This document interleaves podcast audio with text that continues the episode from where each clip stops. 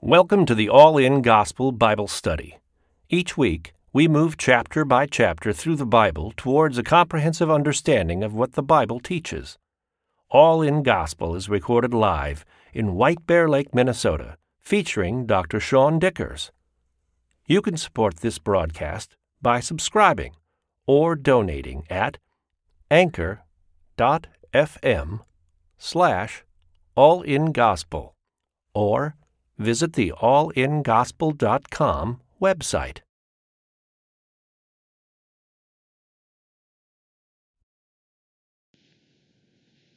All right. Well, first off, just want to share with you guys how excited and grateful I am to be able to dig into God's Word and study His Word with you guys tonight. So, thank everybody for this opportunity. Um, tonight, we're going to be going and turning to the final chapter in the Gospel according to John, John chapter 21.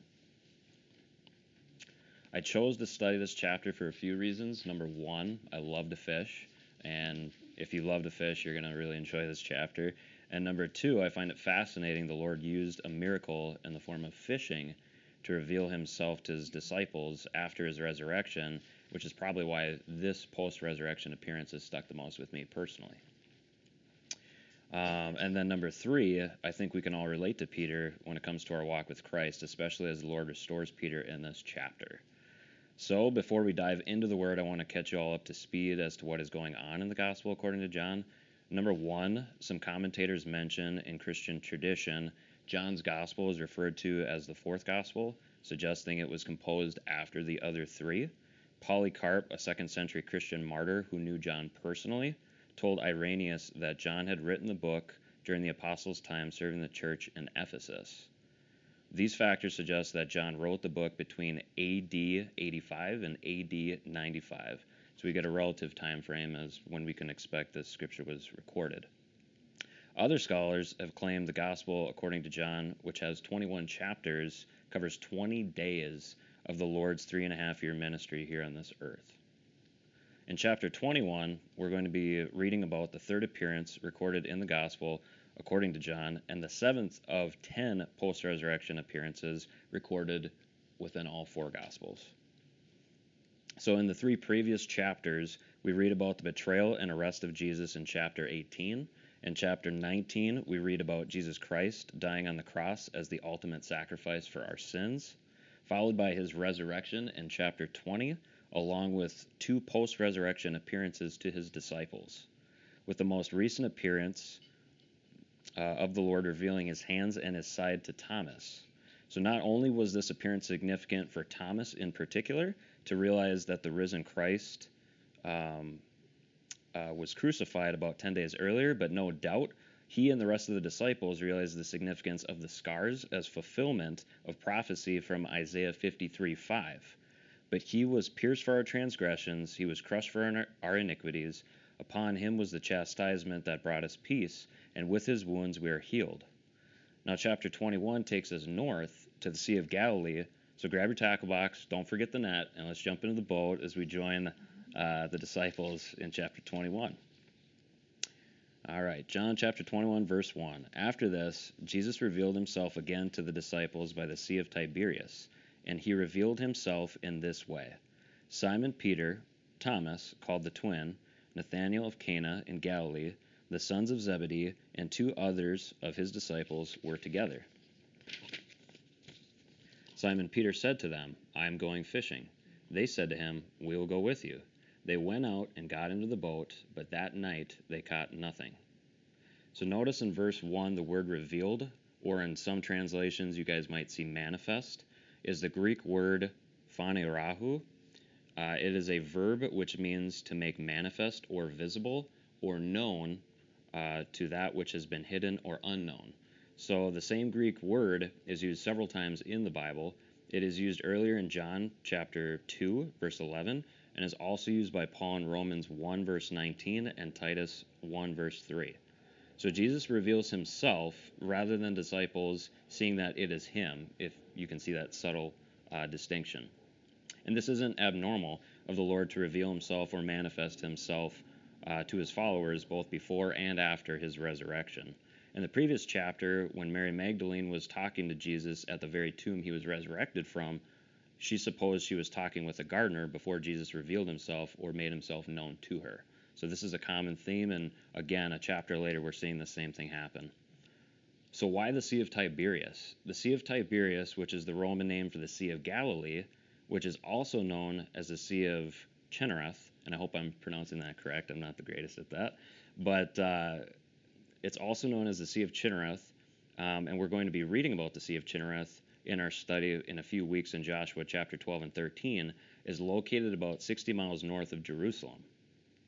The reason we find the disciples here, of all places, and fishing is not because they somehow gave up their mission, as some commentators like to give them a bad rep for. Rather, they went to Galilee in faithful obedience as the Lord commanded them to do so after his resurrection in Matthew 28, verse 10. Then Jesus said to them, Do not be afraid. Go and tell my brothers to go to Galilee, and there they will see me.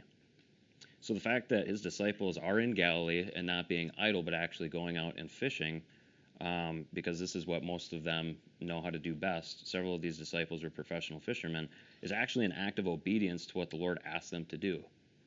In verse 2, we get a description of the disciples in the fishing boat. And it's no surprise here, Peter and the sons of Zebedee, which is John and James, are in the boat, as all three of them are professional fishermen.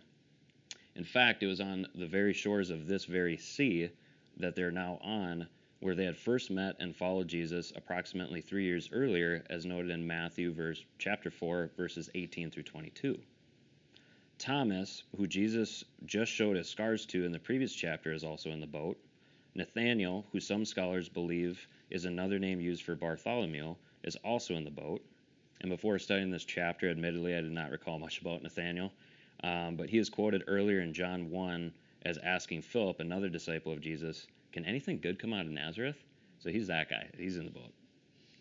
The other two disciples in the boat, which are not mentioned, are most likely Andrew, Peter's brother, who is also a professional, a professional fisherman by trade, and Philip, who we read about being affiliated with Nathanael earlier in John chapter 1. But we don't know for sure, and clearly we're not meant to know as the Bible does not mention the names of the other two disciples. In verse 3, the disciples fish, the disciples fished but caught nothing. So think about that for a second. It's kind of interesting that the disciples caught nothing considering their formula for success. Number one, the boat had the right crew. So half the disciples listed in verse 2 had a career fishing commercially. Number two, these were familiar waters. So all these disciples lived in the region of Galilee, and we know half the fishermen in this very boat have professionally fished this very sea from earlier accounts recorded in the Gospels of Luke and Matthew. And number three, the crew had the right strategy. The disciples fished during the best time, which was at night as most fishing was done at night so that fish would not see or swim around the nets. In modern day times, uh, so today, they actually use nylon nets uh, to prevent this problem, and when fishing is permitted, it is actually done during the day because the nylon nets are so effective. So you can imagine the frustration or disappointment these disciples were experiencing, especially those in the boat that fish for a living. I mean, they were out here all night and caught nothing. But haven't we seen this similar uh, similar situation play out before in Luke chapter 5. Recall, about three years earlier on this very sea, in Luke chapter 5, verses 4 through 6. And when he had finished speaking, he said to Simon, Put out into the deep and let down your nets for a catch. And Simon answered, Master, we toiled all night and took nothing, but at your word I will let down the nets. And when they had done this, they enclosed a large number of fish, and their nets were breaking. So we can see the Lord is setting a similar stage here most likely for Peter's benefit as he restores him later on in this chapter and reminds him to rely on Jesus and not his own efforts. I like Chuck Missler's commentary of verse 3. They were, uh, they were there all night long, and you could just imagine Peter working the net all night long. Fruitless evening. The only thing he pulls out of the water are memories. Memories of that previous time when the Lord helped catch things, and memories when he had walked on the water on this very sea and of course, obviously, some of the memories he would like to throw back. The memory of not many days ago when he denied his Lord Jesus Christ. Continuing on with verse 4. Just as day was breaking, Jesus stood on the shore, yet the disciples did not know that it was Jesus. Jesus said to them, Children, do you have any fish? They answered him, No. He said to them, Cast the net on the right side of the boat, and you will find some. So they cast it, and now they are not able to haul it in because of the quantity of fish. So in verse 4, when it says, Yet the disciples did not know that it was Jesus, some could say it was obvious the disciples did not know that it was Jesus. After all, it was early morning, so the visibility would have been not as what it would be during full daylight. Number two, there potentially could have been missed on the lake, as what happens in the early morning. Uh, but in any regard, the Lord had not yet manifested himself or made himself known to the disciples in the boat. Verse 5, Jesus addresses his disciples with the word children. Now, when I first read this years ago, um, I always thought that was just an interesting use of words that the Lord would use children to address his disciples. I thought that was pretty cool. So I looked up the Greek word for children, and the word children in Greek is, and I'm going to probably butcher the pronunciation, but padehan, padehan, um, pahedion rather. So a noun that means a young child, an infant, a half-grown boy, or figuratively an immature Christian. So, according to uh, one of the sources, it's actually used 51 times in the Bible. It can also be found uh, earlier in John chapter 4 and John 16. One commentary mentioned it is a colloquial expression used, uh, usually used by an elder of fishermen speaking to younger fishermen. Some commentators use the term lads in place of children. So, hey, lads, catch anything out there? In verse 6, Again, uh, this is a miraculous catch of fish, similar to what had happened years earlier in Luke 5, and no doubt this had to be turned on. This had to turn on some light bulbs for Peter, James, and John, who had experienced this in Luke 5. And let's recall how the disciples responded to that miracle in Luke 5 after they had witnessed it. Luke 5, verses 6 through 11. And when they had done this, they enclosed a large number of fish, and their nets were breaking. They signaled to their partners in the other boat to come and help, and they came and filled both the boats, so that they began to sink. But when Simon Peter saw it, he fell down at Jesus' knees, saying, Depart from me, for I am a sinful man, O Lord. For he and all who were with him were astonished at the catch of fish that they had taken. And so also were James and John, sons of Zebedee, who were partners with Simon. And Jesus said to Simon, Do not be afraid, from now on you will be catching men. And when they had brought their boats to land, they left everything and followed him. One question I want all of us to consider tonight as we continue through our study of John 21 is what have you left for Christ? Or another way to think about that question is what do you still need to leave for Christ? Let's continue with verse 7. That disciple whom Jesus loved therefore said to Peter, it is the Lord. When Simon Peter heard that it was the Lord, he put on his outer garment, for he was stripped for work, and threw himself into the sea. John verse 8. John 21 verse 8. The other disciples came in the boat, dragging the net full of fish, for they were not far from the land, but about a hundred yards off. So in verse 7, the disciple whom Jesus loved, this would be obviously referencing John. It's a phrase used throughout the gospel um, as a way to identify John. So if I had to pick a visual representation of Peter throwing himself into the sea, I love how Seann always uses movies as good visual representations. I would probably pick Forrest Gump, which I'm sure many of you are familiar with that movie, Forrest Gump. So uh, it's the scene, if you recall, where Forrest sees Lieutenant Dan unexpectedly on the dock. And what was his reaction? Forrest was just grinning from ear to ear. He throws himself into the sea waving as he does it and just utter excitement. And you can just see this joy that Peter must have had on his face as he leapt toward the Lord. And uh, as you see in Forrest Gump, he swims right to Lieutenant Dan, ready to embrace him. And so uh, I just love that visual. So I like this commentary on verse 7 by John Eldredge. Peter's 100 yards offshore. That's about three city blocks. It's a long way to swim especially in a full length robe, because you remember Peter threw on his outer garment before he jumped into the sea. It would be like trying to swim wrapped in a bed sheet. Peter doesn't care. He doesn't wait for the boat, forgets about the fish, and as quick as you can say, Jack be nimble, he hits the water, swimming, thrashing, gasping for air, then stumbling ashore fast as he can to get to Jesus. In verse 8, the rest of the disciples do the heavy lifting or dragging the net full of fish. Again, a testament of how much the Lord has blessed his faithful disciples. When they worked collectively to try to drag this net and draw it out of the water, they weren't able to do it. And so, just to understand the abundance of the Lord's blessing for them had have just been in awe, just amazing. Continuing on with verse 9, when they got out on land, they saw a charcoal fire in place, with fish laid out on it, and bread. Jesus said to them, Bring some of the fish that you have just caught. So Simon Peter went aboard and hauled the net ashore full of large fish, 153 of them. And although there were so many, the net was not torn.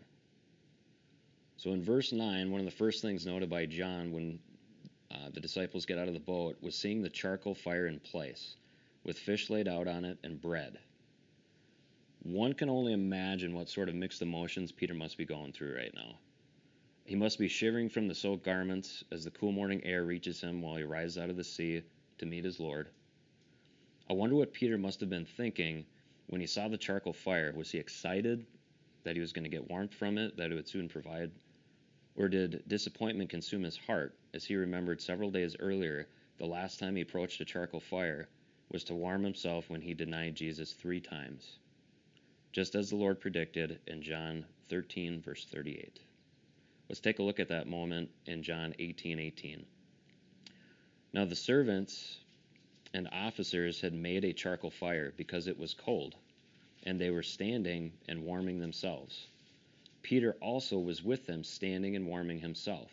And later we see in verse 25 Now Simon Peter was standing and warming himself, so they said to him, You are also not one of his disciples, are you? And he denied it and said, I am not. So Peter, seeing this charcoal fire in place, has to be having this flood of memories as he's remembering the last time he saw this charcoal fire and warming himself next to it. So now the disciples, they could have had a different memory in mind. So when they saw the Lord with fish and bread, they could have been reminded of the two miraculous accounts when Jesus fed the crowd of 4,000 and the crowd of 5,000 with the fish and uh, loaves of bread near that same shore which they now stood. No doubt it was a morning full of memories which span roughly three and a half years. In verse 10, note how Jesus already prepared the main meal, but asked his disciples to contribute out of the abundance he just provided them. Notice this is another account of Jesus wanting something to eat after his resurrection. My kind of guy. He wanted to make it clear to his disciples he was truly resurrected and physically hungered as they did. In verse 11, perhaps even this is a miracle how the disciples, a few verses earlier, were not able to draw the net out of the water collectively, yet Peter is now somehow able to haul the net ashore by himself. So, pretty amazing when you think about that. And it just, for whatever reason, doesn't seem to get as much attention. But when you look at that, it's like, holy cow, this is, that's got to be a miracle in itself. And one verse that comes to mind is Isaiah 40, verse 31. But they who wait for the Lord shall renew their strength. They shall mount up with wings like eagles, mount up on wings like eagles. They shall run and not be weary. They shall walk and not faint. Only the Lord knows why there was 153 fish caught. There are libraries, if you can believe it, and books out there of the theories as to why the number 153. And it actually dates back to the first century with some notable figures such as Augustine having a theory on this. Um, again, the Lord only knows.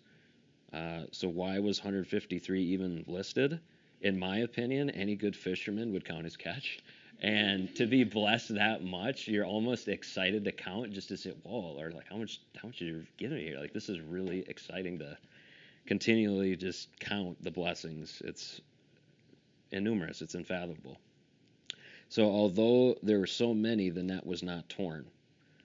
This particular part of the verse uh, is also displaying to the reader this was a completely separate event from what was recorded in Luke 5 three years earlier. Um, it's a similar miracle, but again, the nets had broken in Luke 5, but they didn't in this. Moving on to verse 12. Jesus said to them, Come and have breakfast. Now, none of the disciples dared ask him, Who are you? They knew it was the Lord. Jesus came and took the bread and gave it to them, and so with the fish. This was now the third time that Jesus was revealed to the disciples after he was raised from the dead. Note in verse 12 the humbleness of Jesus asking uh, his disciples to join him in the breakfast of which he had already made for them. I mean, think about it. These guys have been out on the water all night, no doubt frustrated, probably tired physically, probably hungry physically, and now exactly what they need is a good time with the Lord and some food, and they're getting it, and the Lord's already prepared it for them. So none of the disciples dared ask him, Who are you? They knew it was the Lord. Again, this was a morning full of memories. This was three and a half years in the making. All these memories that are just coming to life right before their eyes. They realized from a 100 yards off that this was certainly Jesus. In verse 13, taking the bread and fish and giving it to his disciples, again, the Lord is just continuing to reaffirm his physical presence. He's fully resurrected as the disciples remembered the Lord feeding the crowd of 5,000 with fish and bread from John 6. No doubt the scars on his hands from being nailed to the cross days earlier as he broke the bread. His disciples, no doubt, would have noticed this. Realizing in full understanding the new covenant at the Last Supper when he broke the bread and said, It is his body broken for them. So not only do we have a continual visual for the disciples to see the breaking of the bread from their Lord, but then they get to see the scars on the hands. And then they get to remember, oh, yeah, that's right. Before that even took place, God told us that his body was going to be broken for us, for our sins. Pretty amazing visual. Verse 15 When they had finished breakfast, Jesus said to Simon Peter, Simon, son of John, do you love me more than these? He said to him, Yes, Lord, you know that I love you. He said to him, Feed my lambs. He said to him a second time, Simon, son of John, do you love me? He said to him, Yes, Lord, you know that I love you. He said to him, Tend my sheep. And in verse 17, he said to him the third time, Simon, son of John, do you love me? Peter was grieved because he said to him the third time, Do you love me? And he said to him, Lord, you know everything. You know that I love you. Jesus said to him, Feed my sheep. As you can imagine, there's a lot going on here. So in verse 15, notice how the Lord captures Peter's full attention using his full name. In verse 1, uh, or not verse 1, but in John chapter 1, verse 42, is when the Lord gives uh, Peter his nickname, Cephas or Peter. And so uh, it's really interesting to see how the Lord is now using his full name. It's almost like when I was younger growing up, my mom would get my attention right away. But Casey John Waterman, I mean, she would just, it's almost like the Lord is just, hey, Peter, I need to talk to you. Pay attention here. So he's, he's gathering his full attention and he's asking Peter specifically, Do you love me more than these? And the first time I read this verse, um, to be honest with you, I had thought he was referring to the fish because that's all I can think about when I read about uh, fishing and all the good times. But the word that he uses for these is the Greek word hoitos, and it is a pronoun mentioned hundreds of times in the Bible, meaning this one or visibly present here.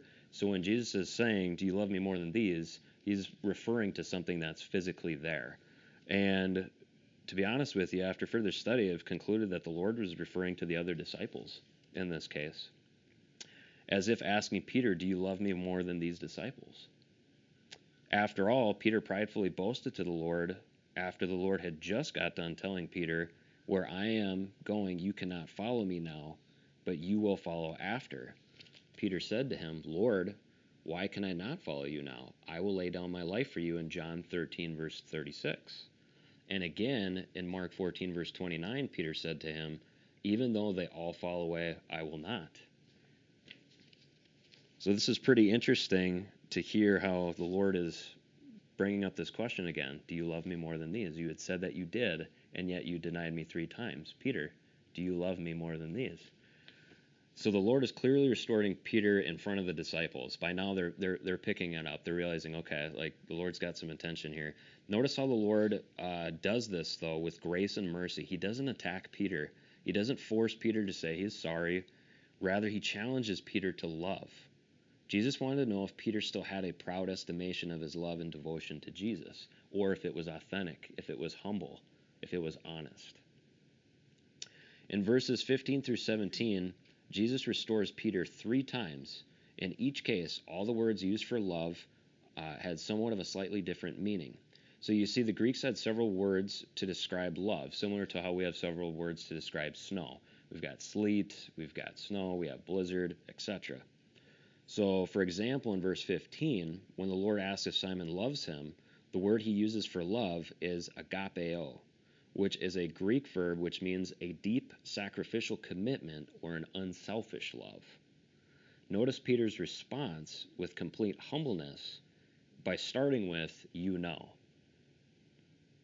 It's important because he's acknowledging the Lord's sovereignty in his life when he says, You know that I love you. He uses the word phileo, which is the Greek verb to love, to be friendly to one, um, and this is actually probably the meaning of, you know, Philadelphia, the city of brotherly love. That phile, it's the same sort of meaning that um, there's an affection, there's a brotherly love that's there. So again, Peter is no longer pridefully overstating his love for the Lord. He is honest and he's pride. Er, honest and he's not prideful. The term feed my lambs that Jesus uses in verse 15 is a Greek term used for continually or keep on feeding my lambs or those um, that are new or young in their walk with Christ. Uh, so this is actually a form of the Lord restoring Peter uh, in a form of commission. So you've got some work to do, and this is how you can do so. Continue to feed those that are young in Christ. In verse 16, again, we see Jesus use the word agapeo when he says, Do you love me? A deep sacrificing commitment. And again, Peter responds with the same, phileo, humbly answering the Lord with honesty, not overstating it. Tend my sheep. So this uh, phrase in verse 16 um, is actually, tend is actually used to pastor or where we get shepherd or pastor from. So it's to continuously be performed meaning to pastor the body of Christ. And as you see, he uses the term sheep as opposed to lambs uh, in verse 15. And that means to pastor those that are more mature in Christ, to continually to shepherd them. In verse 17, Jesus asks a third time, using the same verb phileo this time as opposed to agapeo. Jesus speaks the same language and no doubt is looking Peter right in the eye when Jesus asks, Do you love me? This time using phileo, just to hammer home that final point. And so, no doubt, eye to eye, Peter and the Lord are having this moment. And notice how Peter is grieved. You read in verse 17.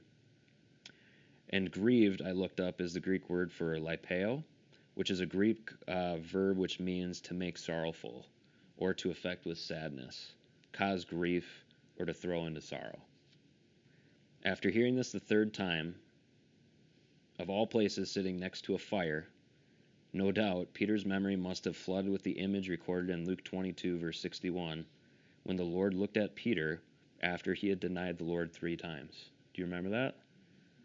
And the Lord turned and looked at Peter, and Peter remembered the saying of the Lord, how he had said to him, Before the rooster crows today, you will deny me three times. It's no doubt Peter's grieved right now. I mean, that visual, that memory has to just be up front.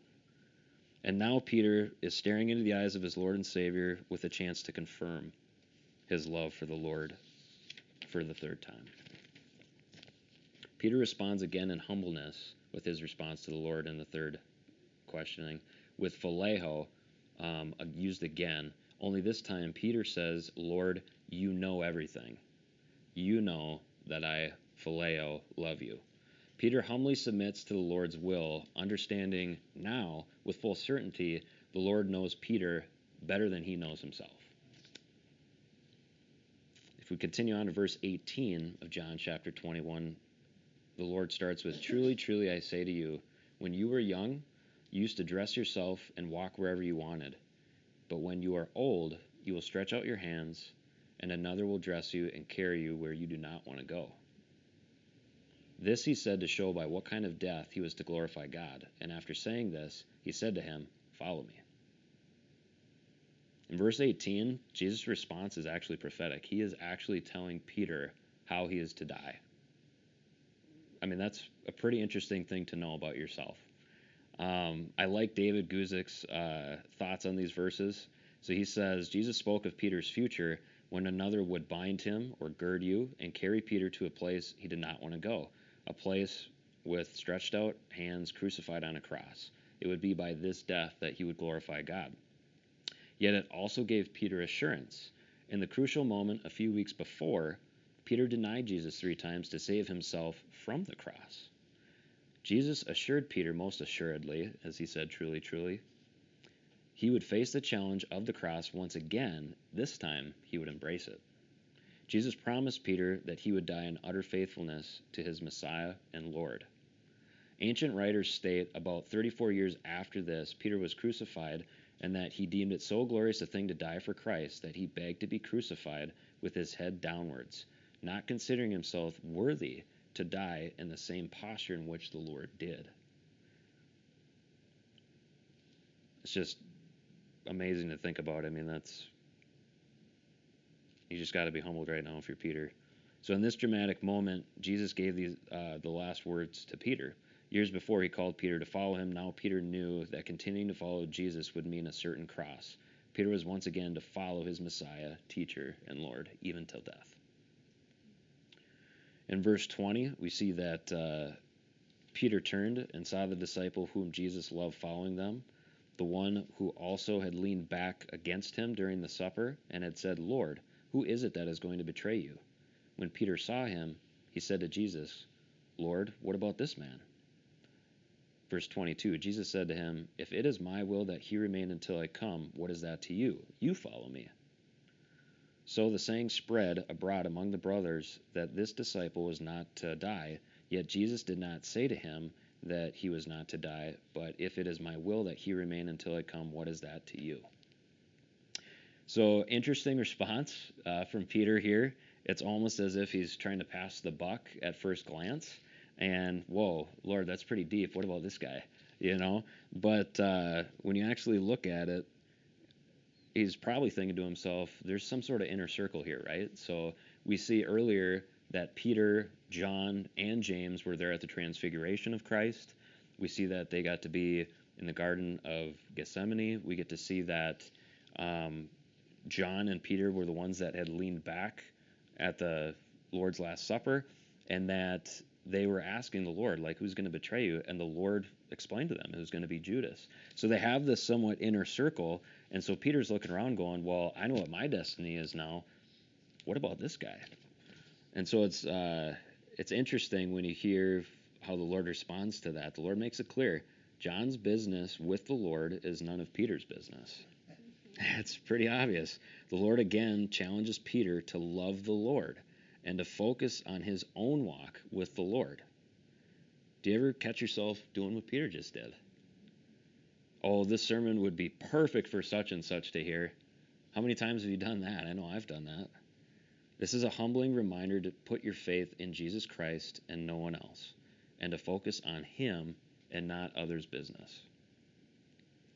In verse 23, John points out a rumor that was spreading but he was faithful to the Lord by quickly extinguishing those rumors and setting the record straight.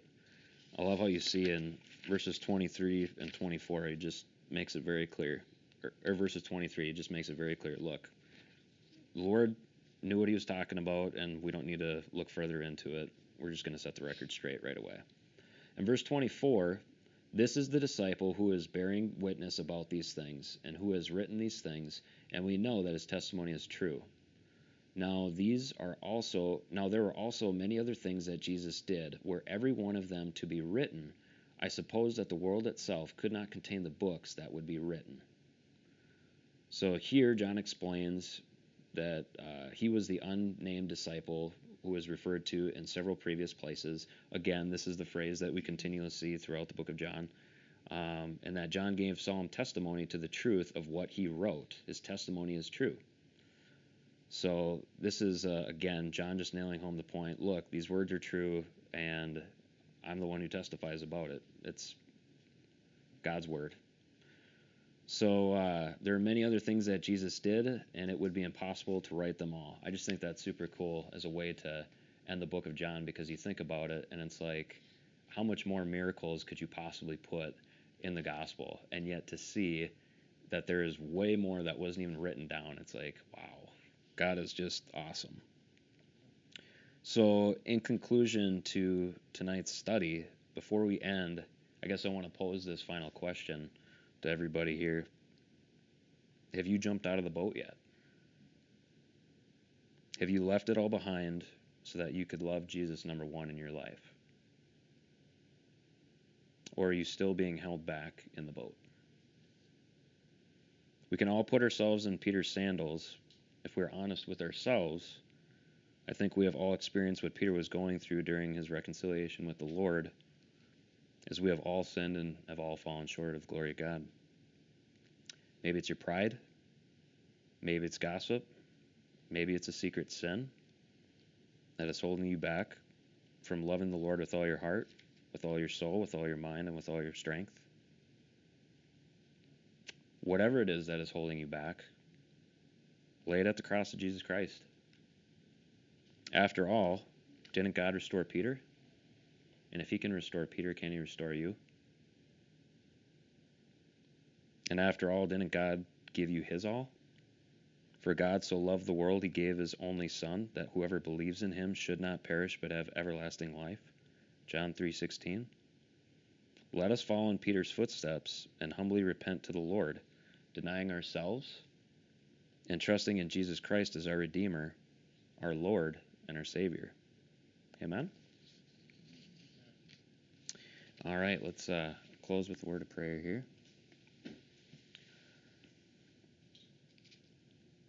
Heavenly Father, I just uh, thank you so much for your word, and I just thank you so much that we can learn from this example when we read that you restored Peter.